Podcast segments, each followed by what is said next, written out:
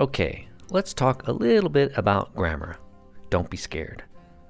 I want to just introduce you to this idea that sentences are made up of parts, right? I call them blocks.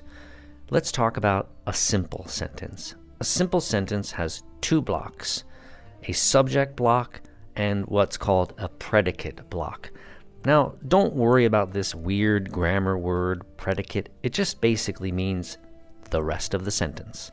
So, you have two blocks subject block, which is usually at the beginning, and a predicate block, which means the second half of the sentence, right? Okay, two blocks. In the first block, usually you have, in a simple sentence, you have a subject. And a subject is just basically the doer, if you will, of the sentence. So there's no action there, okay? You'd basically have a noun in the subject block.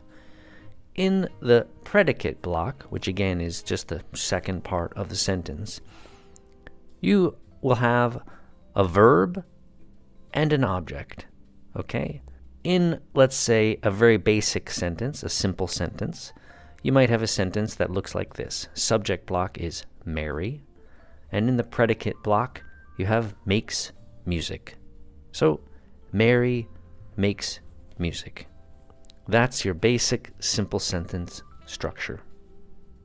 So, now that we understand simple sentence structure as it relates to English, let's consider Japanese for a moment. Okay.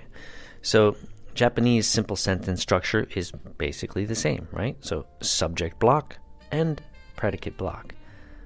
The trick is in Japanese, in a subject block, you have a noun, but it wants a wa at the end of it, right? So in order to get to the predicate block, the second half of the sentence, Japanese requires that at the very least you put a particle in there that is a subject particle and the subject particle is going to be wa, right? So noun, wa, something else. That's it in a nutshell.